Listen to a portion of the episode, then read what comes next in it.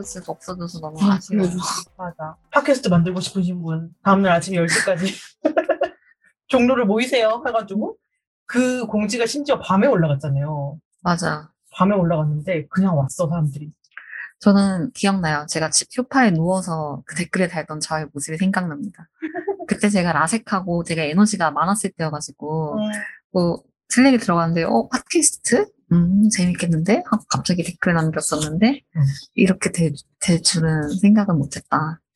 그날 우리 아마 시즌 1 때 얘기를 했을 것 같은데 그날 다 같이 모여가지고 나는 팟캐스트를 왜 하고 싶은지 그리고 무슨 역할을 하고 싶은지 이런 얘기를 하는데 신기하게 역할이 안 겹쳐가지고 맞아. 그, 오, 원래 이런가? 하고 했었던 기억이 나요. 되게 기적 같은 일이었다는 걸 네, 나중에 깨달았게 됐죠. 네. 이게 에프덴스 빅활동 중에서도 이렇게 얼레벌레?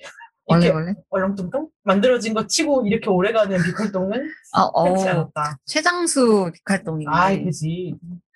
굉장히 초기에 생기기도 했고요. 맞아. 그리고 이제 막 재채기에 녹음하면서. 원래는 막, 아, 죄송해요. 막, 끊고 갈게요. 그러니까 막 그랬는데 그냥 해, 이제. 그리고 그 다비 스튜디오도 되게 추억이 많은 장소네요. 조금 눅눅하긴 했어요, 지하라서. 맞아. 그, 그리고 항상 그때 우리 여름에 녹음해서 응, 응. 비가 되게 많이 와가지고 맞아. 막 그 비 맞으면서 그 신사동 언덕을 올라갔던 그 생각이 막 나네요. 맞아요. 물결이 파도 치는데 그걸 헤치고 이렇게 가. 맞아. 더워서 에어컨 바람을 제일 먼저 쐬고 음. 게스트분들이 항상 커피 커피 마셔도 되나요? 맞아. 그리고 시즌 3 되면서부터 여기 온 거죠, 살림이. 맞아요. 그리고 우리가 시즌 3 할 때쯤부터 코로나 시대기도 했어가지고, 살림에는 이렇게 바글바글 사람들이 많이 모여 녹음한 적이 없어, 생각해보니까. 맞아. 줌으로 하고. 맞아요. 그 중에 한 번은 경희님도 자가격리 해가지고, 초유의 사태로 경희님까지 중으로 들어온 적도 있잖아요. 아, 근데 그때는 제가 걸린 게 아니었고, 응, 응. 밀접 접촉자? 맞아. 약간 맞아. 이런 거, 이런 거? 근데 그것도 공식적인 게 아니고 스스로 판단하기에, 아, 너무 밀접 접촉자인데? 이러고 했는데, 응. 안 걸리고, 다행이네요. 네, 그리고 얼마 전에 걸렸죠? 지금 우리 꽤 많이 걸렸어요. 지금 오늘 녹음에 모던 수빈님도 현재 걸려 있는 중이시고. 맞아, 맞아. 어, 소민님은 안 걸렸어요? 네, 아직 안, 제가 공식적으로는 안 걸렸어요. 걸렸을 수도 있지. 맞아, 맞아. 면역이 어쨌든 중요하다. 중요하다. 면역력을 잘 지켜, 지켜야 한다. 음. 면역력을 지켜야 회의도 하고, 이렇게 주말에 아침 일찍 나와서 녹음도 하고. 아, 지금 너무 새벽입니다. 너무 졸려요. 저 늦게 일어나서 오늘 지각했거든요. 너무 졸려요. 제 기준 굉장히 일찍 일어났는데 지각했어요. 그때 옛날 회사 다닐 땐 저 30대 초반, 그리고 회사의 다른 팀원분도 30대 중반이었는데, 음. 짜장면을 먹으러 간 적이 있어요. 음. 근데 이제 누가 안- 중국집에 갔지? 중국집에 음. 가서 뭐 먹을 거냐 해서 그 30대 중반 팀원 선생님이 짜장면 먹을래요 하니까 다른 분이 야, 30대 중반부터는 짜장면 소화 안 돼. 이랬단 말이에요. 음, 음, 음. 그래서 그때 30대 초반인 저는 크크크 이랬는데 네. 지금 느끼고 있거든요. 지금 아, 맞아요. 30대 중반이 되니까 짜장면 소화가 안 되고 하루하루 체력 아, 아, 체력이 달라지는 게 느껴지고 맞아. 정말 디자인 FM 처음 시작할 때랑 지금도 다른 것 같아요. 지금이었으면은 뭔가의 제 인생을 건 재밌는 활동의 공지가 올라와도 다음날 아침에 못 가. 우리가 오늘 시즌 4를 앞두고 시즌 4에서 어떤 걸 하고 싶은지 얘기를 해보려고 모인 거잖아요. 네. 다른 분들도 좀 말씀 좀 해보세요. 시즌 그러니까. 4까지 하면서 어떤 감회가 있으셨는지. 1화 파일럿을 제가 듣고 왔는데 말하고 싶었던 저희가 체력이나 에너지가 달라진 것처럼 말하고 싶어진 것도 좀 바뀌었을까? 그리고 그때 디자인 FM을 어, 뭐 이런 방향으로 하고 싶었다면 지금은 어떤 방향으로 좀 해보고 싶은가? 이런 거를 오늘 얘기해 보면 좋을 것 같아요. 저도 1, 1화를 듣고 왔는데, 네. 시즌 1을 한번 들어보고 왔는데, 제일 제가 많이 느꼈던 거는 음. 두 MC분들의 FDSC 발음이 좋아졌어요. FDSC. FDSC. 되게 시즌 1 때는 그거 진짜 힘들어요, 발음. FDSC 뭔가 엄청 힘들게 얘기를 하셨는데, 뒤로 갈수록 지금 자연스러워져가지고, 음. 그게 웃기더라고요. 근데 저는 약간 뭐 처음에 디자인 FM 그 팟캐스트라는 거할때 사람들이 좀 디자이너에 대해서 좀 잘 너무 모른 모른다. 그러니까 너무 환상 그냥 미디어에서 나온 모습만 좀 소비되는 것 같다. 그런 게 좀 싫고 음. 이것도 하나의 그냥 직업인의 하나인데 그런 걸 좀 알았으면 좋겠다. 뭐 그런 걸 좀 얘기해보고 싶다. 음. 약간 그런 여러 가지 마음이 있어서 해봤는데 오히려 제가 이제 진행을 맡고 이제 사람들을 많이 만나면서 더 그냥 제가 스스로 그런 거에 대해서 발, 얘기를 했다기보다 그냥 더 많이 배운 것 같아요. 사람들을 만나면서 맞아. 되게 다양한 직군과 어떤 경험을 가진 사람들을 우리가 만났잖아요. 음. 그러면서 그런 사람들 통해 오히려 더 많이 배우게 된 거 아닌지. 음. 그거, 그래서 배우기만 하고 청취자들한테 잘 전달을 했는지는 잘 모르겠지만. 어, 근데 진짜 그것도 좀 고민이긴 했어요. 어. 약간 우리끼리는 이분이 이런 얘기를 하는 거 혹은 이런 분들을 모셔서 얘기를 듣는 것 자체에 굉장히 배우는 것도 많고, 아, 이게 매체에서 얘기하지 않았던 또 다른 분야의 여성 디자이너고, 그 사람들의 삶이고, 그 사람들이 일하는 방식이다라는 거를 우리는 알고 배울 수 있었는데, 그걸 듣고 박- 나오는 반응 중에, 어, 누구누구님 작업 너무 멋있어서 좋아했는데, 막 이런 게 나오면은, 약간, 아, 여전히 우리가 이분의 어떤 스타성을 강화하는데 일조를 했지? 여성 디자이너들에 대한 인식을 막 바꾼다든지, 어, 어디까지 우리가 이걸 뾰족하게 갈 수 있는 걸까? 아니면 어떤 부분은 약간 놓고, 그냥 좀 재미있는 방송으로 가야 되는 걸까? 막 이런 고민들이 좀 있었던 것 같아요. 맞아요. 그게 참, 이게 항상 일할 때도 느끼는 건데, 어쨌든 뭔가를 만드는 사람이잖아요. 디자이너도 음. 뭔가를 만들고, 대중성, 음. 잘 팔리는 거를 생각하는 거랑, 음. 나의 진정성을 생각했을 때, 이 둘 중에 어느 게 잘 먹힐까? 이런 세- 고민을 항상 하게 되는 것 같아요. 음, 근데 막 남들 거를 하는 거 봤을 때는 진정성 있는 게 역시 최고지. 맞아. 진정성이 있어야 막 그거를 이제 알아보는 사람들한테 먹히고 약간 이러는 것 같아 라고 생각하지만 인기가 많은 걸 보면 또 약간 속 빈 강정도 많고 음, 음. 겉핥기식인 것도 많은데 잘 된단 말이지. 음. 억울하다. 우리는 진정성이 있는데 음. 도대체 어떻게 해야 하는 거지? 그리고 그 진정성이 많은 걸 좀 누가 봐줬으면 좋겠는데, 일단 봐줘야지 진정성이 전달이 되든가 말든가 하잖아요. 맞아. 그런 것이 personal branding 때문 아닐까요? 억지로 시즌, 시즌 주제라고 엮지 마세요. 부담감을 내려놓으시란 말이에요. 근데 윤정님이 실제로 그동안 홍보 좀 계속 하셨으니까 네. 이거에 대해서 고민이 많으셨을 것 같아요. 어, 그렇죠. 사실 그렇게 디자이너 개인을 되게 신화화하고 뭔가 레전드로 만들고 이렇게 해서 스타를 섭외를 하는 게 청, 청취율이라고 하나요? 그것을 올리는 데는 제일 쉽고, 어, 확실한 방법이라서 방송을 홍보하고 이끌어 나가는 데는 쉬운데 저희가 되게 경계를 하는 부분이잖아요. 그래서 보면 작가를 하셨던 수영님이 제목으로서 뭔가 좀 매력적이게 음. 뭔가 홍보를 할 수 있게 카피를 뽑는다거나 이런 부분에 좀 더 신경을 썼어야 됐던 것 같아요. 음. 그래서 그리고 어 시즌 3에서 또 제일 좋았던 거는 디자이너 외에 일하는 여성들 음. 과 같이 협업을 어떻게 했는가 이런 것에 또 협업이라는 좀 솔깃할 만한 주제를 이제 시즌 전체 주제로 가져와서 또 홍보의 포인트로 잡았었는데 음. 이제 시즌 4는 어떤 또 매력적인 줄기를 잡아서 홍보를 해나가야 될까 이런 고민이 드는 것 같아요. 음. 질문이 이것이 맞았나요? 사실 저 지금 너무 떨려요. 뭐라고 하고 있는지 모르겠어요. 디자인 FM 4년차 마이크 앞에 처음 서본? 광고에 처음 서본. 아니야, 우리 윤정님 전에 뭐에 나왔는데? 우리, 우리 수다 FM에 나오셨나? 나왔었어요. 네, 복날 관련 맞아, 뭐 맞아. 얘기를 했었어요. 근데 그때는 줌 아니었나? 그때 여기서 했었나? 아니, 줌으로 아, 했었어요. 네. 아, 녹음실에 와서. 좀 광- 광고 녹음했잖아요, 그래도. 맞아. 응. 아, 윤정님 광고 녹음이 또 얼마나 찰떡이었나. 대본이 없잖아요, 지금. 자연스럽게. 자연스럽게. 하지만 그 방송 하는 사람들 보면 자연스러운 것도 다 대본이 있더라고. 맞아. 우리는 진짜로 근데 없어서 지금. 없어. 응. 자연스러운 자유가 아니라 방종이다 이거야 지금. 그, 그래서 어쨌든 우리가 이런 그 윤정님이 지금 말한 고민이 있어서 그 시즌의 주제를 계속 바꾸고 게스트랑 얘기하는 형식도 계속 바꾸고 그러는 것 같아요. 그러니까 한 명에만 초점을 두지 말고 뭐 같이 협업한 사람 혹은 뭐 전 우리가 알고 있는 어떤 전형적인 그런 코스를 밟지 않은 사람 뭐 응.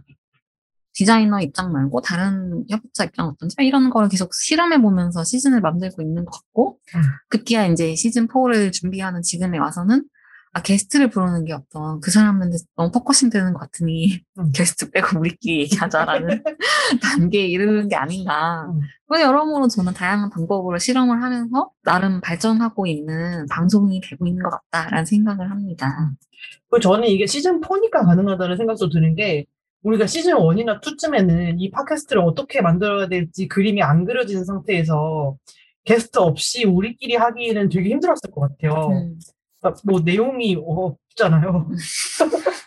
게스트를 섭외하는 게 어떻게 보면은 그 게스트 분의 이야기에 우리가 약간 도움을 받는 것도 있는 거라서 맞아.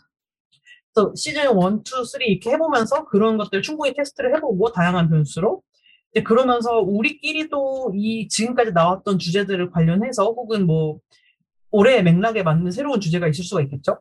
새로운 화두가 있을 수 있고 그런 얘기들을 우리 스스로 이제는 얘기할 수 있겠다의 단계가 드디어 된 것 같고 그랬을 때 중요한 건 지금 이렇게 책상을 닦고 있던 나래님 같은 분들이 말을 해주셔야 되는데 나래님 아무거나 뭐 한마디 하실래요? 시즌 4를 앞둔 화두?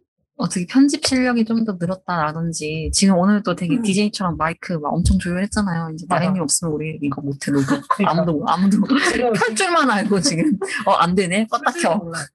기기 만지다가 열받아가 잠깐 나갔다 오셨어.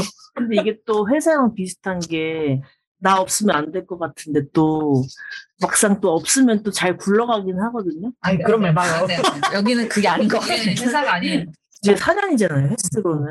4년? 근데 이제 초기에 할땐 저는 서- 30대 초반이었단 말이에요.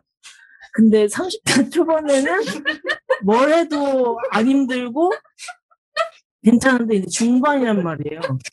그러니까 이게 점점 시즌이 갈수록 너무 부하가 오는 거예요. 회사 일이랑 뭐 개인적인 일 그리고 이거 디자인 FM 시즌이 갈수록 어떻게 하면은 컨텐츠의 내용과는 별개로 어떻게 하면 효율적으로 할 수 있는지나 어떻게 하면 품이 안 드는지를 좀 더 계속 생각을 했던 것 같아요. 그래서 이제 지금 시즌 4 단계에서는 좀 우리도 좀 뭔가 문제의식이나 이런 게 점점 쌓이잖아요. 이번 시즌이 너무 기대되는 아 좀 쉽게 할수 네, 있다. 쉽게도 할 수 있고 게스트도 없고 광고도 뭐 광고가 있으면 좀 돈 받는 거만큼 또 퀄리티를 뽑아야 된다는 그런 압박감도 있어서 그런 것들이 조금 내려놓고. 네, 내려놓고 할 수 있지 않을까. 음. 또, 또, 저, 가감 없는 이야기, 솔직한 이야기를 할 수 있지 않을까?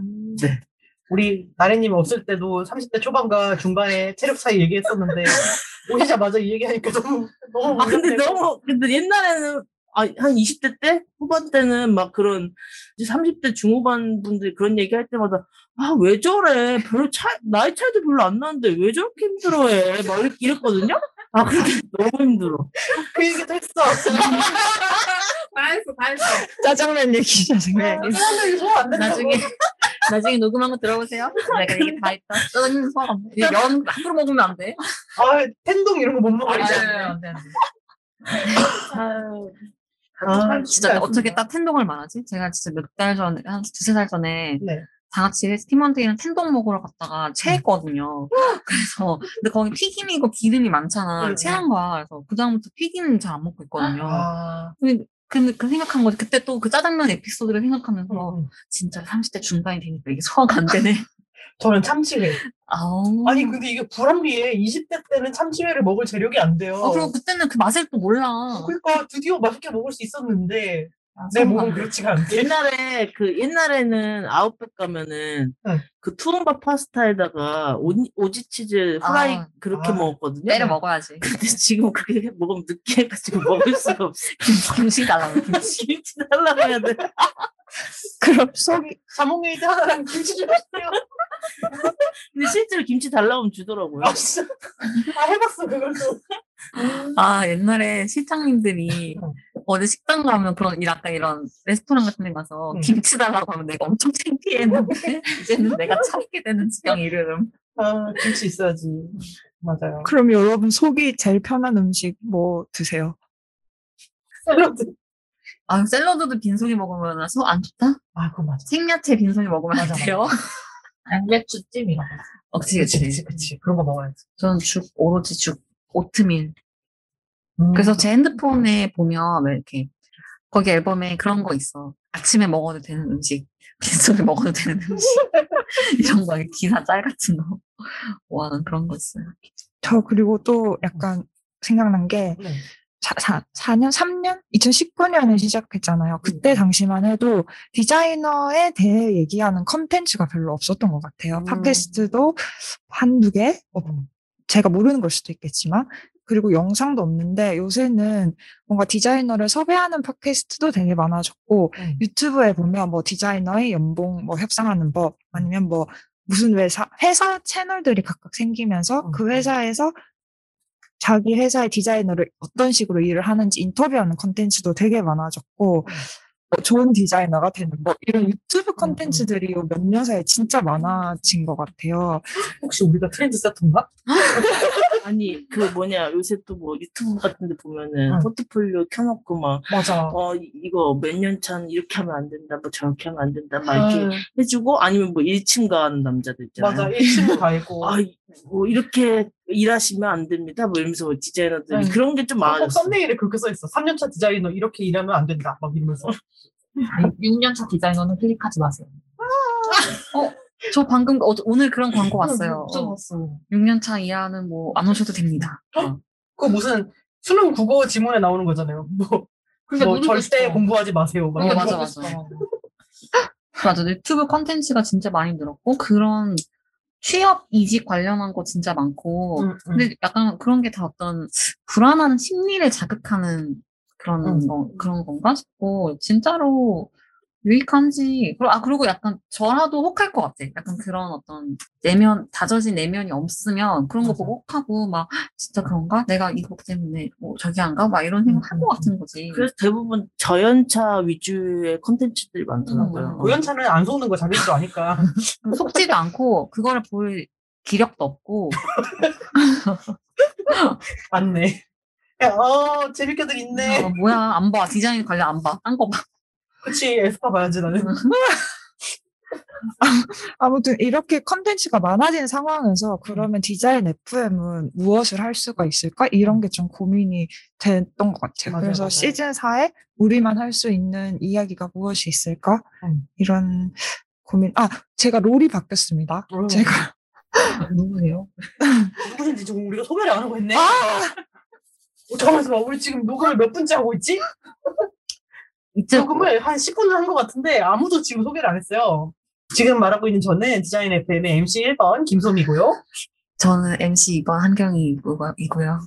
네, 저는 편집 김나래입니다.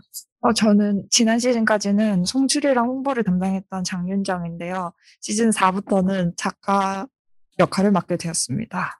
작가가 한 분, 그리고 새로운 작가님이 또 오셨어요. 와. 와. 안녕하세요. 녹음실에 처음 온 그 신입 작가 한지은입니다. 와. 안녕하세요. 저는 저번 시즌까지는 유튜브랑 SNS의 영상 편집을 맡았던 박세정이고요. 이번, 이번 시즌 4부터는 나래님이랑 같이 편집을 담당하게 됐습니다. 와. 그리고 오늘 녹음에 피치 못할 슬픈 사정으로 못 오신 분들 몇 분 계세요. 주로 편집팀 분들이 못 오셨네, 지금 보니까. 네, 편집팀의 최수빈님, 오늘 코로나 감염으로 못 오셨고, 그리고 태화. 태화님. 피치 못할 사정. 작업실이 침수돼서 수습하러 감. 유유하고 못 오셨습니다. 다들 이제 피치 못할 사정이 있으면 못 오고. 네, 그래서 우리가 지금 소개를 했어. 그래서 윤정님이 하셨던 얘기 맞으세요? 아, 네네. 그래서 제가 갑- 작가로 전향을 하게 되면서 주제라든지 무슨 말을 더 할 수 있을까라든지 이런 고민이 많이 됐던 것 같아요. 그래서 우리가 그걸 생각을 했던 것 같아요. 지금 사람들이 너무 많이 하고 있는 얘기를 디자인 FM이라는, 그러니까 우리들은 어떻게 다, 다르게 얘기할 수 있을까 쪽으로 생각을 돌리게 됐던 것 같아요. 이를테면은 사람들이 너무 많이 얘기하는 personal branding. 우리 아까 얘기했잖아요. personal branding 어딜 가도 다 personal branding을 해야 된대. 나만의 브랜드를 찾아서 나의 브랜드를 확립하고 나의 브랜드 정체성은 무엇일까? 나라는 브랜드 만들기. 어, 아, 그냥? 자아찾기 하는 거잖아. 그치, 그치. 그래서 우리는 그럼 그 personal branding이란 것을 어떻게 이야기해 볼 수 있을까?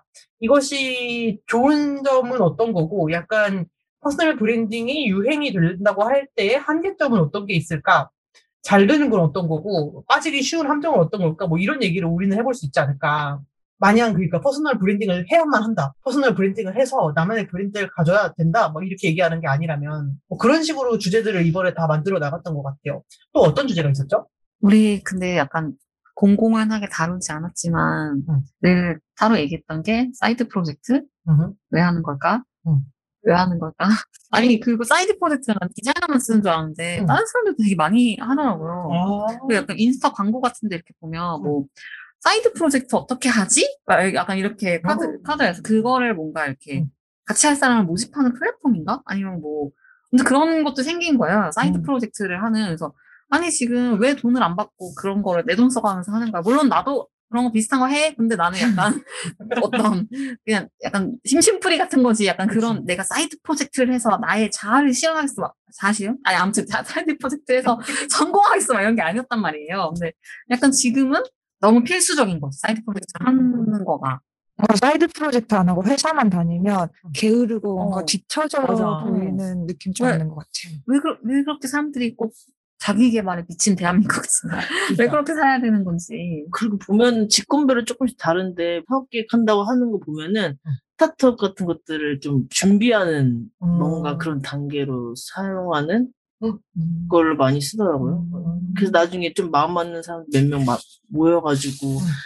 뭐 투자도 받으려고 하고 음. 그래서 그렇게 해서 회사에 나가려고 아. 하는 경우들이 있더라고요. 음. 그러니까 이 말을 듣고 있는 청취자분들 조금 애매할 수 있어. 니네는 사이드 프로젝트 아니야? 이럴, 이럴 수 있는데 이거 자체도 에피소드에서 얘기를 해볼 수 있겠다 이런 얘기를 했었는데 그냥 저희가 생각할 때 약간 어? 다, 다르지 않나? 라고 생각이 드는 이유는 아마 그 저희가 약간은 꼭 그걸 해야 돼? 라고 생각하는 사이드 프로젝트라는 거는 아까 윤정님이 말한 것처럼 회사 생활만 하는 걸로는 뭔가 자아가 조금 없고 혹은 뒤처지는 것 같고 해서 뭔가 사업적인 아이디어를 내서 돈벌이랑 조금 연관이 된 혹은 앞으로 자기의 거시적인 인생의 브랜딩과 연관이 된 무언가를 버리는 일? 그- 그쪽이 목적이 되게 크고 뭔가 취미로 재밌을 것 같아서 하는 쪽보다는 그런 것들이 너무 장려가 되는 것이 다 같이 번아웃을 향해 달려가는 급행 열차가 아닌가? 뭔가 자아 실현에 꼭 그 줄기가 하나 있고 음. 요새 진짜 많이 광고하는 나 월급 외에 N잡으로 얼마 번다. 이 음. 광고 진짜 많이 나오는 것 같아요. 그래서 그런 N잡도 사이드 프로젝트를 꼭 해. 그러니까 요새 너무 경제적으로 힘드니까 음. 그거 안 하면 어떻게 사, 월급만으로 어떻게 사, 음. 사냐. 약간 이런 기조가 좀 있는 것 같아요. 근데 그거는 어떤 면에서 좀 슬픈 일이기도 한 것 같아. 그 기본급이 워낙 낮아지니까 하나의 직장에서 기본급만 가지고 생존하기가 쉽지 않아져서 자꾸 N잡을 찾게 되는데 그 일들이 되게 고통스러운 일이 되지 않게 하기 위해서 사이드 프로젝트라는 명명을 하고 되게 재미있을 것 같은 일을 그 와중에 찾게 되는 것 같아요. 막 수제 맥주 만들기 이런 거 있잖아. 음. 네이버 스토어 열기 이런 거. 근데 또 디자이너들은 좀 다른 게, 음. 그러니까 일반, 일반 디자이너들은 뭔가 파이프라인을 찾고 돈거리를 좀 찾는다면은 디자이너들은 조금 뭔가 자아 실현 같은 맞아, 맞아, 맞아. 느낌이 좀 강한 것 같아요. 뭐. 오히려 어. 돈을 써서 그러니까 돈을 쓰는 방향이 근데 뭐 예를 들어 독립출판 이런 거는 그래도 나오는데 제조 작업을 돈 안 받고 하면서 그걸 아. 사이드 프로젝트라고 주장함 이런 일들도 있잖아요. 안 돼, 안 돼. 생태계 파괴. 응. 그 내가 이거 얘기하면서 생태계 파괴하면서 입 큰 배스 이런 거 얘기했던 것 같은데 입 큰 배스 그 생- 물고기 아, 외래종 하여튼 되게 이상해. 근데 어떻게 보면 그러니까 그런 이, 이런 이 사태가 벌어지는 것도 그 어떤 되게 만연하게 회사에서 하는 작업은 인하우스 디자이너로서 네가 직접 하는 거 아니고 남이 음. 하는 거고 그건 별로고 회사에서 하는 건 내가 회사가 아닌 나 혼자서 스스로 스스로 그러니까 나의 개인으로 한 작업이 멋있고 음. 좋고 그것만이 진짜 디자인이다라는 어떤 그런 이상한 인식이 음, 좀 음, 음. 다 같이 베이스로 깔려 있으니까 이런 사태가 벌어지는 거 아닌가? 라는 생각이 들더라고요, 저는. 맞아요. 근데 회사에서 작업하는 거는 뭐 가짜 디자인인가? 그러니까. 그게 본업을. 어, 그러니까 그게 디자이너의 일을 직업으로서 인정해주지 않는 기조에서 좀 출발을 하는 것 같기도 해요. 음. 역시 원인은 하나였다. 지금 제가 얘기하면서 유튜브에 디자이너 쳤는데 음. 여기서도 어쨌든 소비 디자이너를 디자이너가 아닌 다른 사람이 소비하는 게 감각 있는 음. 멋진 음. 약간 이런 거를 소비하는 것 같은데 아무튼 여전히 디자이너의 진짜 이미지를 찾아 떠나는 여정은 요원하다. 오히려 저는 약간 초반에는 막 in-house 전 계속 in-house에 있으니까 음. in-house 디자이너의 어떤 그런 오해나 음. 편견을 좀 풀고 싶다라는 생각이 이제 시즌 one 초반에 네. 그런 게 있었는데 오히려 좀 이상한 방향으로 가는 것 같아. in-house 디자이너들이 직접 발언을 함으로써 in-house 디자인에 대해 갖고 있는 오해를 풀어야지라고 했는데 사람들은 보고 "헉, in-house 아트 디렉터 너무 멋있다. 어, 좀 이상하게 되는 것 같아요. 그래서 아. 졸업을 하자마자 in-house의 아트 디렉터가 되고 싶어 하는 아, 현상으로 흐르더라고요. 근데 아트 디렉터라는 게 당연히 졸업하자마자 할 수 없잖아요. 없어요. 그리고 아트 디렉터가 그 사람들이 생각하는 것 같은 일이 아니잖아요, 사실은. 그, 네. 그리고 솔직히 우리나라에 명확하게 아트 디렉터라는 직- 타이틀을 가지고 음, 음. 일을 하는 사람이 몇 명이나 있을까? 없지. 그냥 그 사람들이 생각하는 그런 아트 디렉터로 아- 일하는 아트 디렉터? 뭐. 광고 쪽은 좀 그런 게 있는 것 같은데. 그치. 응. 근데 그것도 사실 감독 같은 거 아니에요? 어, 그 맞아요. 그냥 과장님, 차장님, 어. 부장님, 어, 어, 어. 맞아. 이게 그냥 어. 영어로 했을 때 어, 아트 어, 디렉터인 어. 거예요. 아, 회사에서 지금 아트 디렉터고 creative 디렉터요. 맞아. 근데 그게 이제 사- 특히 학생들, 대학생들 머릿속에는 뭔가 되게 멋있는 브랜드를 막 진두지 하면서 막, 막, 막 멋있는 막 하얀 옷 입고 막 엣지 있게. 어, 그러니까 무슨 유리창에 뭐 써가면서 이렇게 쉽지 않아요. 그냥 회사원이다. 음, 기본적으로 회사원이다. 근데 그 회사원이라는 게 뭔가 패배적인 관점에서 다 똑같아. 그냥 회사원일 뿐이야. 이게 아니고 그냥 전문 직업인이다. 음. 딱그 정도로 생각을 하면 되는데 회사원이다라고 하면 갑자기 사람들이 이제 실망 이렇게 되고 막 멋있는 디자이너면 우와 이랬다가 회사원 실망 이렇게 되는 게 문제인 것 같아요. 왜 회사에 사는 건 재미없을 거라고 생각하는 걸까? 되게 짜릿한데? 그러니까 아, 짜릿하지. 아, 여러모로 짜릿한데. 아 이번 주도 얼마나 짜릿했나 몰라. 늘 짜릿하죠. 네. 어, 짜릿하니까 또 기자- 디자인 괴담 순서로 넘어가면 되겠네요. 우리 이번에 짜릿한 얘기 많이 해보려고 준비를 하고 있어요. 아니, 근데 그 이게 그 우리 그 클럽하우스 맞아. 거기서 가- 그 되게 짧게 유행하고 끝나. 그러니까 딱두 달 유행하고 끝난. 거기서 하고 약간 흥행한 거잖아요. 네네. 저는 나는 그때 이걸 사실 들어보진 못했어. 내가 못할 때 이걸 하고 끝났더라고요. 음, 근데 이거 되게 웃긴 거 많았다고 얘기해가지고. 맞아요. 웃겼어요. 웃겼고, 그 웃겼던 이유가 디자이너들은 다 알고, 남들은 뭔 소리인지 몰라도 그냥 웃긴, 약간 진짜 미스테리한 일들, 디자인 업계에서 일어나는 그런 거 있잖아요. 간단히 얘기하면은 뭐, 클라이언트한테 견적서를 줬는데, 갑자기 잠수를 탔어요. 무슨 일인지 아무 얘기도 안 하고 사, 사라졌어. 이런 거라든지, 뭐, 계약하기 전에 보안서약서 쓰라 그러는데, 뭐, 견적서를 쓰려면 무슨 내용인지 알려주셔야 된다 그러니까, 그건 기밀이라 알려드릴 수가 없습니다. 이랬다고. 뭐 그런 식으로 어, 뭔가 알 수 없고 기묘하고 왠지 조금 서늘한 느낌도 들고 이런 것들을 모아가지고 얘기를 했었는데 클럽하우스가 그때 너무 빨리 지나가서 모르시는 분도 있겠지만 쌍방향 어떤 오디오 소통 플랫폼이라서 그 참가자들이 다 이제 얘기를 할 수가 있어요. 그럼 참가자들이 올라와가지고 자기 사연 같은 거 얘기를 했는데 진짜 기가 막히고 코가 막히는 사연이 많았단 말이에요. 그 사연들을 이렇게 흘려보내지 말고 어떻게 또 다시 받아가지고 코너로 만들어 보면 좋겠다라고 해가지고 이렇게 아이디어가 나왔던 건데 근데 문제는 그러기 위해서는 여러분이 괴담 사연을 주셔야 되는데 지금 조금 사연이 적어요. 그 사연 쓰라고 하니까 이게 부담스러워서 안 하는 걸까? 그러니까 막상 부르면 또 나올 텐데 그러니까. 이게 또 사연이라는 폼에 적으려고 하니까 약간 정제된 형식으로 조금 바로 사람들이 읽을 수 있는 대본 같이 써야 된다라는 압박도 좀 있는 것 같아요. 대본은 근데 우리가 쓴다. 그치. 그러니까 그냥 아무렇게나 써서 견적서 썼는데 클라이언트가 없어졌어요. 이렇게만 쓰면은 때는 2019년 막 이렇게 만들어준다고 우리가. 너무 진짜 서늘해지는 이런 괴담이 아니더라도 약간 하, 거래처 분이 자, 뭔가 저한테 고백 예 암시를 계속합니다. 이런 거 그거 진짜 대단이다. 진짜 괴담 아닙니까? 이거 있었어 그런 적이. 그래, 다들 경험이 있다고요. 저, 진짜 대단이다. 저는 클라이언트 아들이랑 소개팅 한 적 있어요. 나가 괴담이잖아. 아, 나도 그래도 생각났어. 진짜. 어, 뭐, 아니, 그 뭐, 인쇄소에서 갑자기 이제, 그때는 이제 인쇄소 종합, 뭔가 정리해 주는데 말고, 그냥 정말 인쇄만 하는 데 갔어요. 네. 돈을 좀 아끼려고. 갔더니 이제 종이 사갖고 이제 가가지고 이제 돌리려고 한다. 사장님이 계속, 주말에 뭐 하냐고.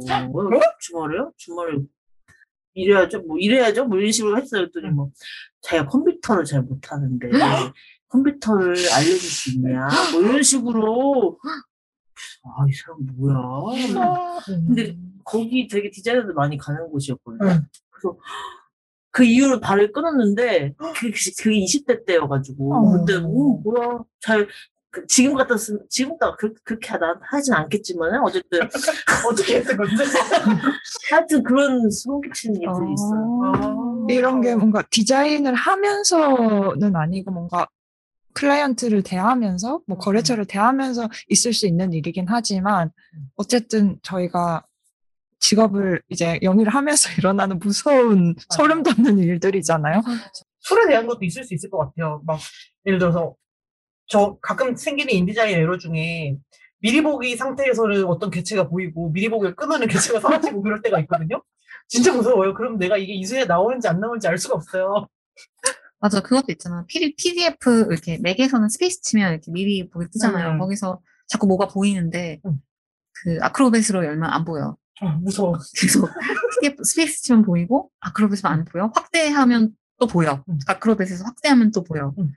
Acrobat 지우고 다시 저장을 하면 또 미리 보기에서는 보이고 Acrobat에서는 안 보이고 무서워. 너무 무서워. 이거 인쇄를 맡겨도 되는 걸까? 그래, 이런 얘기들 그냥 보내주시면은 저희가 재미있게 만들 수가 있습니다. 그러니까 걱정 마시고 보내주시고, 지금 날도 더워지는데, 뭔가, 어, 이게 뭐야 싶을 때마다 그냥 그때그때 정립하듯이 보내주시면 돼요. 맞아. 괴담이라고 하니까 좀 약간 그래 보이는데, 그냥 웃긴 일, 웃긴 에피소드. 누군가가 살면서, 음. 일하면서 겪었던 웃긴 에피소드? 약간 생각나는 거, 특이한 거 있으면, 그냥 우리한테 그 사람이 그랬대 하면서 약간 얘기해 주는 것처럼 얘기해 줘도. 그리고 회사에서도 그런 거 많잖아요. 뭐 이거 이렇게 하셔야 돼요. 그랬더니 뭐 위에 사람이 어 아니야 그렇게 하면 안 돼 이러다가 제가 그거 밀고 나가서 해- 하게 됐어. 근데 나중에 뭐 발표 같은 거 할 때 제가 이걸 제안해서 이렇게 됐습니다. 아, 이런 식의 그- 것들도 그럴 때마다 소름이 끼쳐. 맨날 다 지가, 내가 말한 거 다. 치다가 지가 말한 것처럼 말해. 어, 그건 정말 괴물 같은 사람이네. 괴물 같아서 괴담. 그리고 또 할 얘기가 뭐가 있냐. 우리가 건강, 건강에 대해서도 얘기를 해보려고. 체하는 얘기 많이 했으니까. 그치. 아니, 너무 많이 했어. 나은님 그리고 허리 아픈 거 이제 괜찮아요? 저는 허리 수술을 작년에 했었는데 응. 디스크 수술을 지금은 이제 운동 어느 정도 꾸준히 해가지고 PT를 해가지고 좀 괜찮아졌어요. 어. 코어를 많이 강화했습니다. 어. 코어가 중요해. 저희가 앙케이트를 또 설문 디자이너 대상 건강에 대한 설문을 돌렸는데 엄청 재밌는 결과가 나올 것 같아요. 맞아. 꽤 많아요, 여기는. 응답수도 제법 많고, 하지만 더 많으면 좋겠고. 가- 관심이 많네요, 건강에. 어, 그러니까. 그치. 사연 같은 데는 별로 관심이 없어, 다들. 어. 이것도 사연으로 쓰라고 했으면 안 썼을까? 맞아. 나머지 또 사연 말고 저기로 했어야 됐나? 다 설문으로 했었어야 되나? 그러니까. 설문으로 하면 근데 뭘 쓰지? 아무튼. 아, 갑자기 생각났는데 네. 디자이너들도 바디 프로필을 많이 찍나요? 제 주변의 디자이너들은 바디 프로필을 찍은 제가 인맥이 적긴 하지만 찍은 사람이 없, 없어서 이게 직군의 특성인가 싶기도 해서요. 근데 저도 디자이너는 못 본 것 같아요. 저는 그냥 주변에 없어요. 진짜 없네. 뭔가 약간 다른 세상의 일이야, 바디 어, 어, 프로필이. 어. 약간 그건 직군이랑 상관없이 어떤 그 향유하는 세상이 좀 다른 아, 디자이너들은 시현하다 했잖아. 디자이너는 시현하다 찍지. 난 시현하다도 안 찍었는데. 나도 안 찍었어. 그러니까 이게 좀 달라. 아, 어떤 그러니까, 디자인 어. 스타일인지 좀 어, 다르지. 좀 다른데 근데 아무튼 디자이너들이 찍는 건 바디 프로필 계열은 아니다. 응. 그냥 프로필 사진. 나는 그냥 프로필 사진도 없어. 저도요. 난 증명 사진 2년 전에 찍은 게 끝이야. 저 증명사진 한 5년 됐나 봐요. 그것도 여권 갱신하려고 찍은 20년, 20년 전에. 근데 한 사, 40대 되기 전에 한번 프로필 사진 한번 찍어보고 싶을 뭔가 스타트업 재질로. 아, 맞아. 아, 그 아. 페스타 할 때, 와, 사람들 그 연사들 찍었잖아요? 그거 좀 부럽긴 했어. 맞아, 부러웠어요. 저는 또 페스타 첫 번째로 나와가지고 없었어요. 아, 진짜? 근데 그때 보리님, 아, 같이 안 나왔나? 보리님이 사비 들여서 찍었어요. 아. 소모임 열어요. 자기 프로필 찍기. 그러니까. 아, 근데 그거 생각하면 너무 어색할 것 같아. 그 앞에서 내가 이렇게, 멋진 척, 어, 막 CEO인 척, 막 이렇게. 카리스마 있는 척. 막, 아, 이거 이렇게. 맥북 들고. 어, 근데 건강하니까 갑자기 바디 프로필이 생각이 나서. 근데 저희와 너무 먼, 이 건강과 그 바디 프로필 건강이 좀 다른 결인 것 같아서. 우리는 약간 뭐라고 해야지? 재활. 병사의 비밀. 그치, 재활. 어, 구조 쪽이지. 음, 그러네. 멋, 멋짐이 아니고. 맞아. 밖으로 보여주는 나의 건강미, 이게 아니고, 병든 나의 신체를 어떻게 재건할지. 어, 어, 어, 어. 내 내장을 어떻게 디자인할지. inner beauty. 내 핏줄 혈관을 어떻게 디자인할지. 아, 그것도 그렇고 뭔가 정신 건강도 있는 것 맞아, 같아. 아, 맞아, 맞아. 맞아, 맞아. 음, 나의 마음을 어떻게 디자인할지. 맞아. 음, 나의 뼈와 근육을 어떻게 레이아웃할지. 근육 레이아웃은 중요하다. 맞아, 아주 중요하죠. 저희 어깨 근육이 지금 잘못 레이아웃 돼 있어서 어깨 운동이랑 팔 운동할 때 되게 아프거든요. 근데, 제 인대도 레이아웃이 흐트러져가지고 지금. 근데 그 레이아웃은 돌릴 수가 없어. 살 너무 30년 넘게 round shoulder로 살아와가지고. 진짜 master page를 고쳐야 돼. 네. 다들 어깨를 펴고 있습니다, 지금. 어깨, 아, 다리, 다리 꼬지 마. 저 다리도 아, 잘 꼬나요? 응. 저 조카가 다섯 살인데, 응. 어디서 배웠는지 모르겠는데, 다리 꼬지 말라는 말을 듣고 와가지고, 만날 때마다, 고모가 다리 꽈? 다리 꼬지 마! 이래가지고, 어, 애기는 다리 꼬나 봐. 다리를 못 꽂는데 항상, 아, 다리도 꼬면 안 되고, 네, 다리를 꼬지 말아야 됩니다. 다리 꽂지 맙시다. 응. 그리고 의자 위에서 양반다리도 하지 말라고 하는데, 솔직히 너무 편한 거예요, 그게. 그래서 의자 위에서 양반다리 하지 말라는 거 거짓말 아닐까? 이런 생각. 몸이 이렇게 얼마나 편한데 왜 안 되지? 말. 음, 맞아. 저는 그거 무릎 아래에서 다리 꼬는 거 있잖아요. 저, 종아리를 교차시키는 아. 거. 이렇게. 강동원이 두 번 꼬우는 그 자세 말씀이신가요? 어, 나도 가끔 그거 하는데. 어, 너무 편해. 어, 편해. 이게 다리가 조금 짧은 사람은 그렇게 해야지 맞는 안정감 안 되는 있는 착지가 돼요. 안 돼.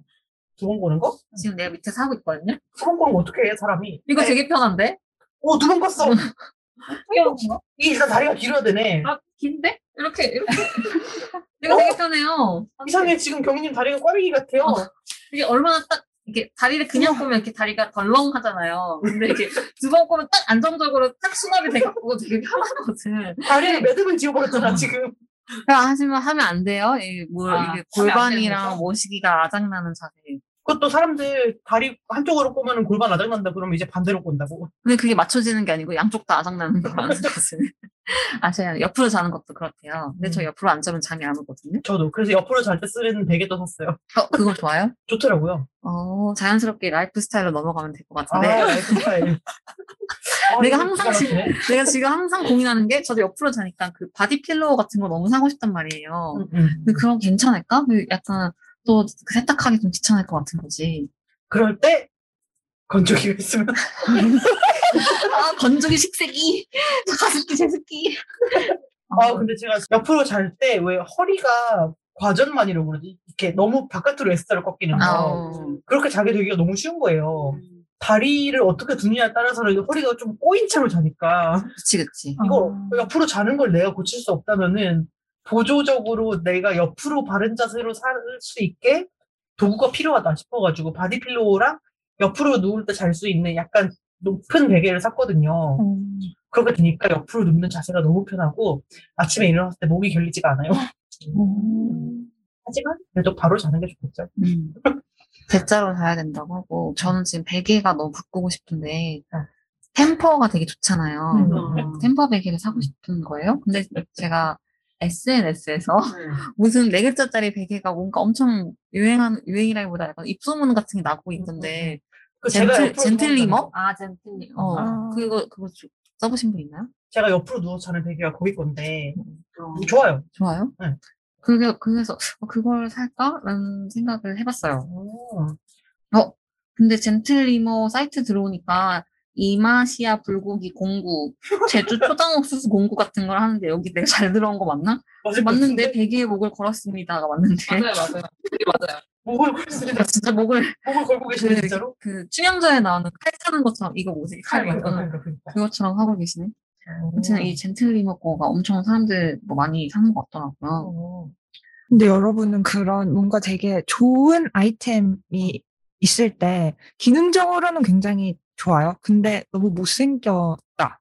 이럴 때도 구매를 하시나요? 아, 기능이. 저는 못생긴 거 아주 좋아해요. 그런 게 기능이 정말 좋을 때가 많단 말이지. 그러니까. 그때 소민님이 뭐 물티슈인가 뭔가 짱 얘기하잖아요. 클리너. 진짜 못생겼어. 어, 죄송합니다. 관계자 여러분 죄송합니다. 하지만 정말 못생기긴 했잖아요. 그 나바캠에서 나오는 짱 클리너라고 있어요. 그게 진짜 나- 용납할 수가 없는 디자인인데 정말 짱 클린이 잘 돼요. 뭐 온 사방분들 다 닦을 수 있거든요. 약간 고민도 했어. 이거를 사가지고 뭔가 조금 예쁜 케이스 같은 데 넣어서 쓰는 것도 괜찮지 않을까라고 생각했지만 그냥 썼고 제가 한번 써봤던 적이 있어요. 그때 전에 한번 저희 회의 때 얘기했을 거예요. 트위터에서 이제 어떤 되게 예쁜 제품이나 예쁜 라이프 스타일을 되게 어필하는 계정 중에 한 곳에서 카메라나 뭐 소품 같은 걸 닦을 수 있는 액이라든지 아니면 제품 같은 걸 좀 추천해 줄 수 있냐라고 올려가지고 사람들이 댓글을 막 달았는데 제가 그래서 이걸 추천했거든요. 이게 되게 못생기긴 했지만 정말 좋다. 근데 그분이 다른 것들을 좋아요 눌렀는데 제 거에 좋아요를 안 누르고 나중에 보니까 되게 예쁜 독일제 개별로 뜯어서 쓰는 막 일회용 그 알콜 수업 같은 거 사셨더라고요.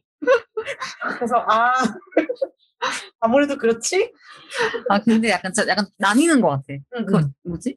제가 그 우리 회원님 중에 이 유진님이랑 같이 러닝화를 사러 간 적이 있었어요. 응. 호카 거가 되게 유명하잖아요. 그래갖고 둘이 같이 호카를 사러 갔어. 그래서 둘이 똑같은 거 샀어. 근데 호카 거가 운동화 치고 그렇게 엄청 예쁘지는 않아요. 뭐 나이키나 다른 그런 스포츠 브랜드들에 비하면 좀 투박하고 막 거기 막 로고도 엄청 크게 호카 막 이렇게 써 있어서 별로 안 예쁜 거야. 근데 저는 그냥 그게 신으니까 푹신푹신하고 발이 편해서 그냥 그거를 잘 신고 잘 달리고 있거든요. 근데 유진님이 같이 사고 몇, 몇 달인가 아무튼 그 후에 만났는데 아 그거 너무 못생겨서 자기 싫다고 자기 그거 너무 못생겨서 아무래도 다른 거 사야겠다고 막 이러는 거예요. 그러니까 유진님은 못생긴 게 용납이 안 되는 사람인 거지. 아. 그래서 아 그거 너무 못생겨서 너무 싫다고 응, 응. 그 이후로도 몇 번 같이 만나서 다 운동했는데 정말 호카 안 신고 나이키 신고 오더라고요. 그래서 음, 나는 계속 호카를 신고 있거든. 그래서 아, 어떤 역시 이게 디자이너가 파가 나뉜다 이런 생각을 했었어. 맞아 맞아. 근데 사람들은 대부분 디자이너를 후자 쪽으로 생각하는 것 같아. 그러니까 예쁜 라이프 스타일을 살 것이다. 그치. 근데 그게 기능을 그러면 똑같은 기능인데 그 용모만으로 가격 차이가 10배나 이런 거 사실 감자칼 예쁜 감자칼. 이런 거는 또 해당이 되는 것 같아요. 10배는 또 생각을 해봐야 될것 아, 같아. 10배인데 3천원에서 3만원 3만 원, 어, 이면 어, 괜찮은 것 같아. 어, 어, 어. 3만원, 30만원, 고민할 것 같아. 근데 30만원, 300만원. 아, 아, 그건 안 되지, 안 되지. 30만 원을 살 그냥 툭툭 살 재력이 있으면 그치. 맞아. 300원, 3,000원이면 그냥 샀지. 음, 음. 그래서 약간 기능이 같아도 예쁘면 기꺼이 그래도 소비를 하는 편인 것 같다 디자이너들이. 응, 응.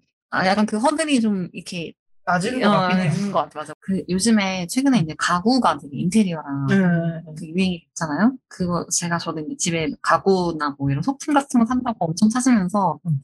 느꼈지. 응. 그 레플리카 제품도 많고 어, 레플리카까지는 아니지만 그런 비슷한 느낌의 영감을 받은 예, 제품 많잖아요. 근데 네. 그런 거 싸잖아. 근데 난 디자이너로서 원본을 원본을 사야 되는 거지. 아, 왜 알지. 내가 디자이너인데 레플리카를 그래, 소비해야 되지? USM 뭐 이런 거 그래. 사고 싶어. 나 루이스 폴슨 이런 거. 그렇지.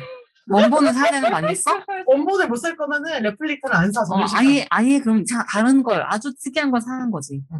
그래서 스툴을 제가 그런 식으로 샀습니다. 음. 스툴이 사실 이케아 것도 있고, 뭐 그냥 검색하면 싼 거 많잖아요? 응, 근데 그게 다 원본이 있어. 아르텍 스툴. 응, 응. 음. 그 원본이 짝퉁이 다 있잖아요. 응.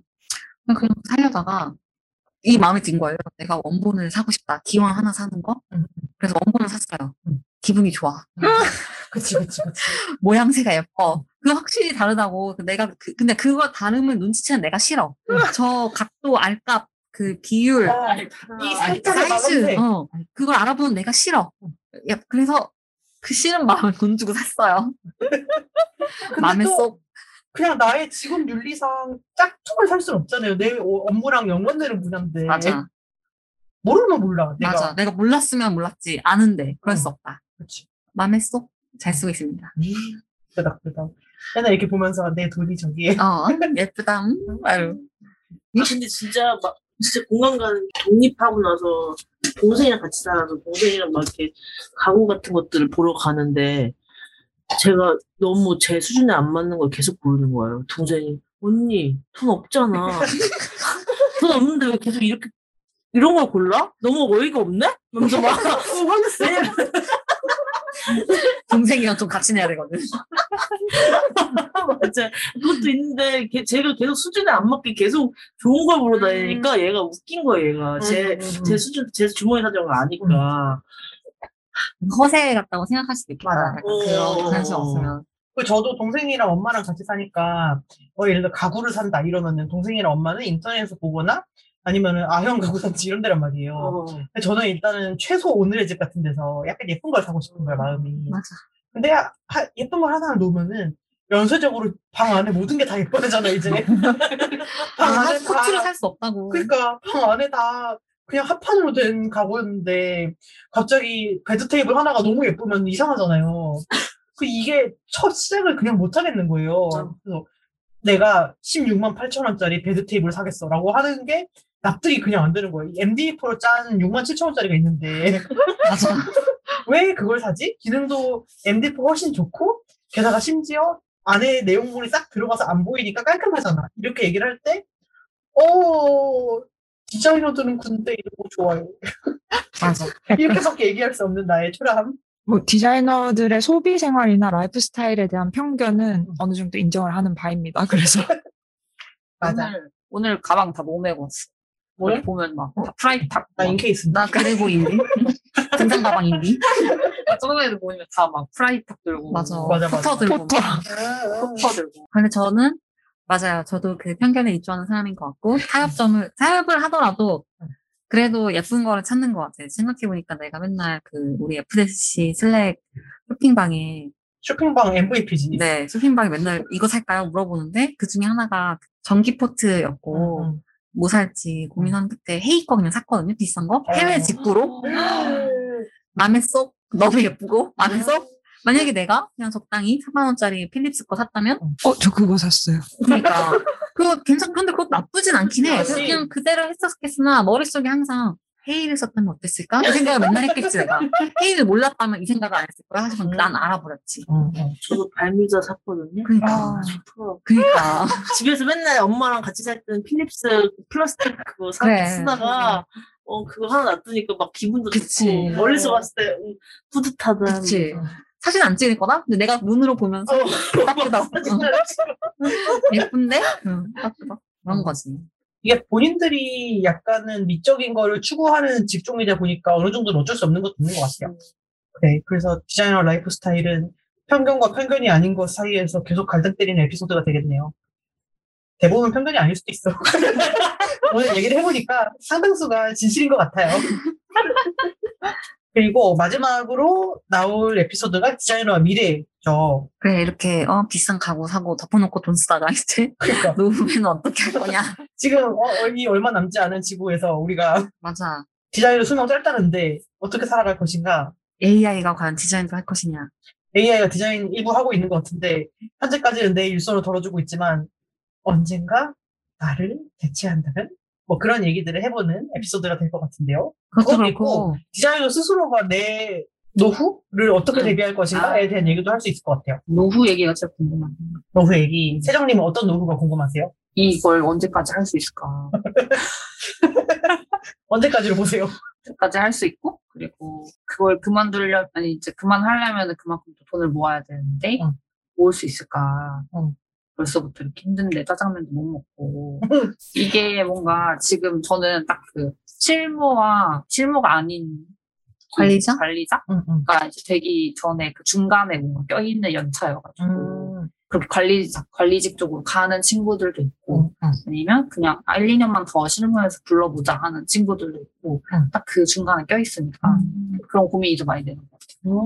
아, 계속 더, 이렇게 실무 쪽을 더 해서, 뭔가, 뭔가 딴 걸 내가 차리고 할지, 아니면은 응, 응. 관리직 쪽으로 조금 더 배워서, 응. 이제 조금 안정적인 어떤 위치에 들어가서 이 미래를 준비할지, 그런 것도 고민이 많이 돼서.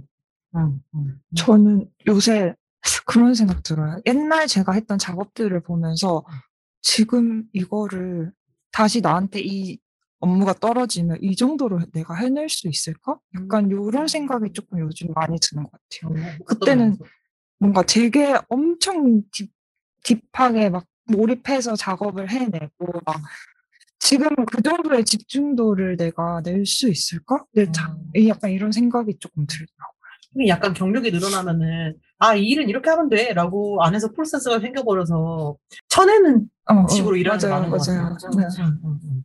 왜냐면 이제 경력이 많아지면은 관리 쪽 일이 생기니까 진짜 이게 내가 실무를 그만큼 갖고 있을 수가 없어서 빨리 그냥 보내고 그냥 음. 납품만 가능한 정도의 퀄리티로 만들어서 보내고 아, 어차피 이거는 피드백 오면 그때 정리하면 되지 뭐 이렇게 해버리고 나는 그거 외에 정리해야 된 다른 관리적인 일들이 많으니까 음, 그렇게 점점 약간은 실무를 그러니까 실무를 그만하진 않았지만은 전처럼 실무에 매진할 수는 없게 되는 상황이 오긴 하는 것 같아요.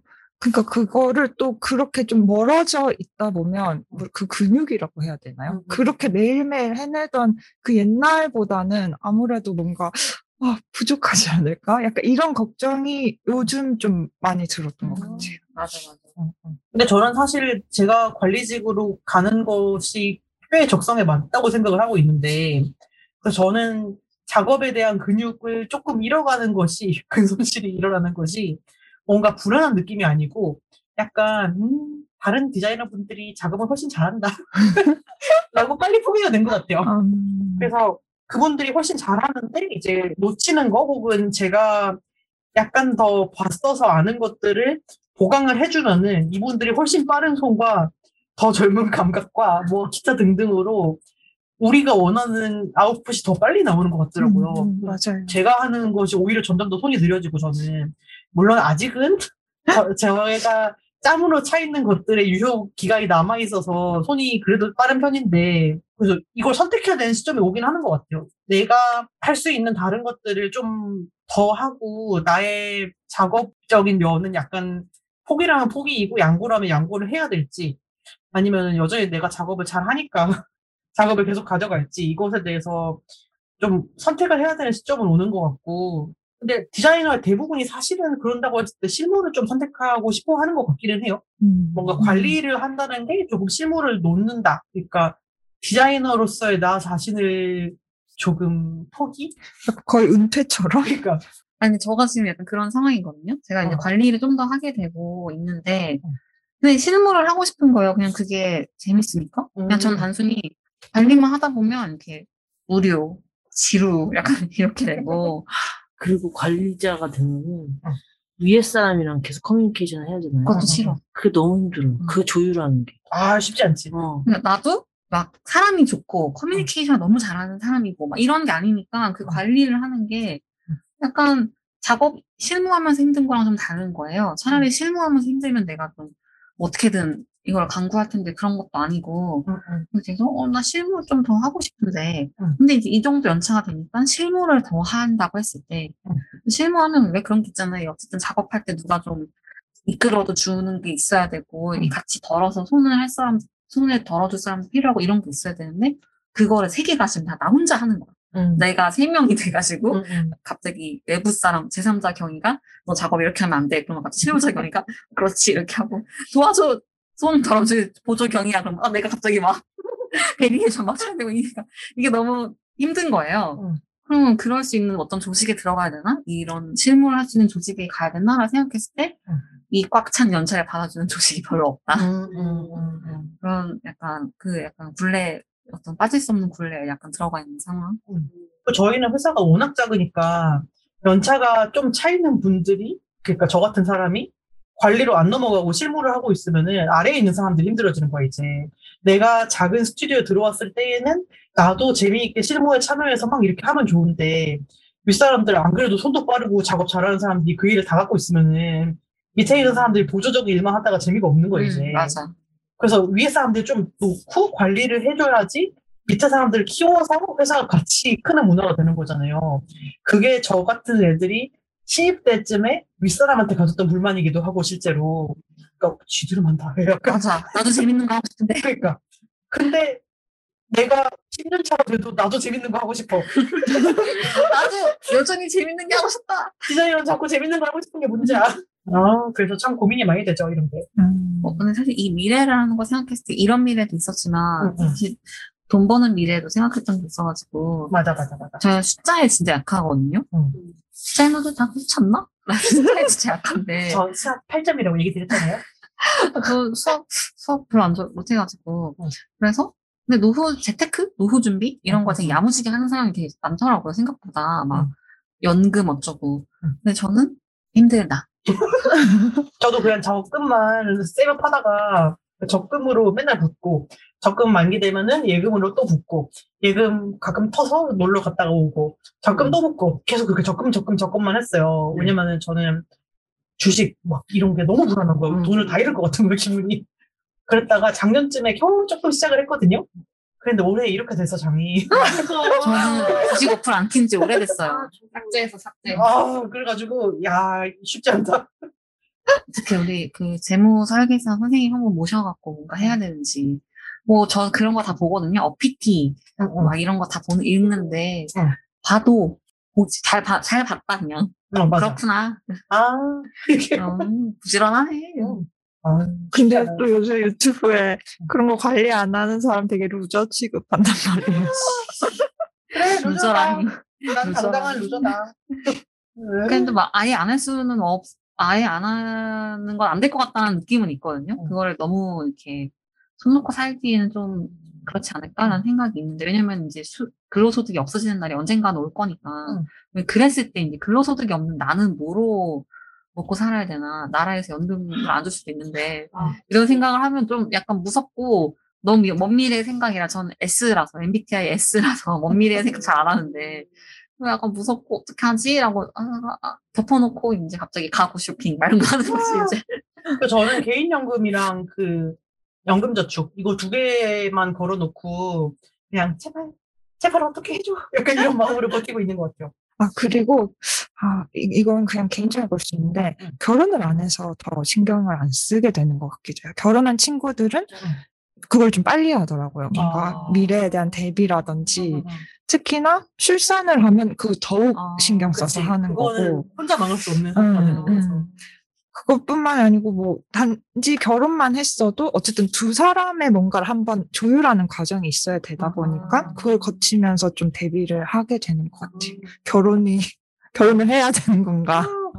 저는 집을 살 때 그 생각이 확 들었어요. 그러니까 그 전까지는 약간 저는 결혼할 생각이 없지만 어쨌든 뭔가 미래에 대한 생각을 그냥 안 하고 있었거든요. 그러다가 집을 살 때부터 갑자기 아 인생이라는 게 정말 크고 큰 돈이 오가야 되는 거고 앞으로도 큰 돈을 쓸 일이 생길 거고 기타 등등 이런 판단이 싹 되면서 그때부터 그 예금 저축이나 뭐나 그런 것도 그때 생각을 한 건데 그런 연금 이런 것도 아 인생을 장기적으로 보고 나의 자금 흐름을 생각해야 된다라는 판단이 그때부터 좀인 것 같아서 결혼을 안 하더라도 뭔가 큰 규모의 자금이 오가는 걸 한번 해보면은 그때 좀 오는 것 같아요. 뭐 우리가 할 얘기가 좀 남았지만 그 얘기를 다 해버리면은 에피소드 할 얘기가 없으니까요.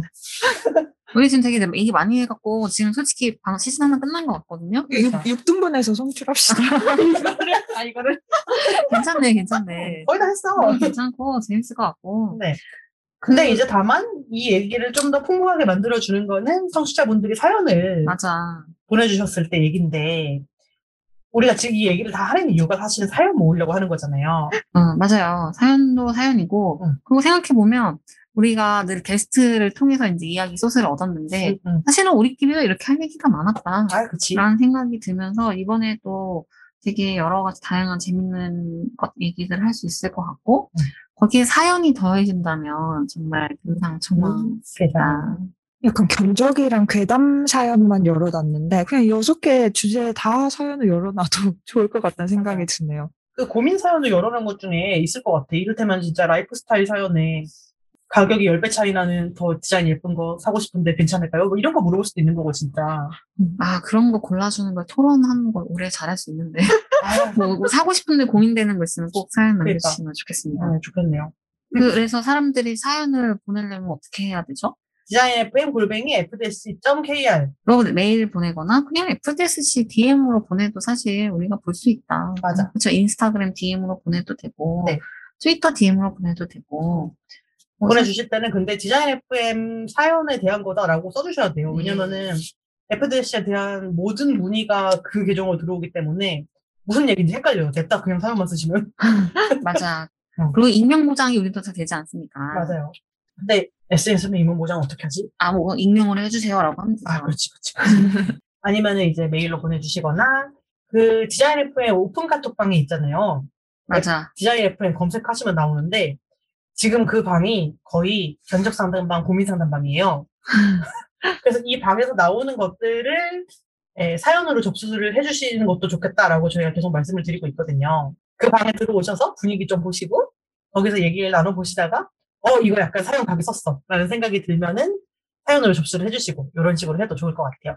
좋아요. 그러면 우리가 사연 접수 방법도 다 알려드렸고 할 얘기 다 한 것 같으니까 오늘 저희가 굉장히 나사를 풀고 얘기를 했는데 이게 무사히 나혜님의 손길을 거쳐서 에피소드가 될 수 있게 바라면서 하여튼 시즌4도 올해 나오니 많이 들어줬으면 좋겠고, 후기도 많이 남겨줬으면 좋겠습니다. 네 그리고 우리 노래도 바뀔 거고, 맞아 너무 기대가 돼요. 멋진 노래도 바뀌고, 음. 하여튼 변화를 맞이하는 디자인 FM이 되지 않을까 음, 음. 라는 생각이 들고요. 나이를 먹는 만큼 성숙해진 방송으로 고객 여러분들에게 만족을 드리겠습니다.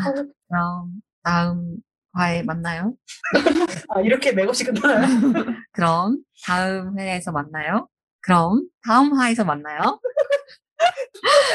이거 다 내보내요.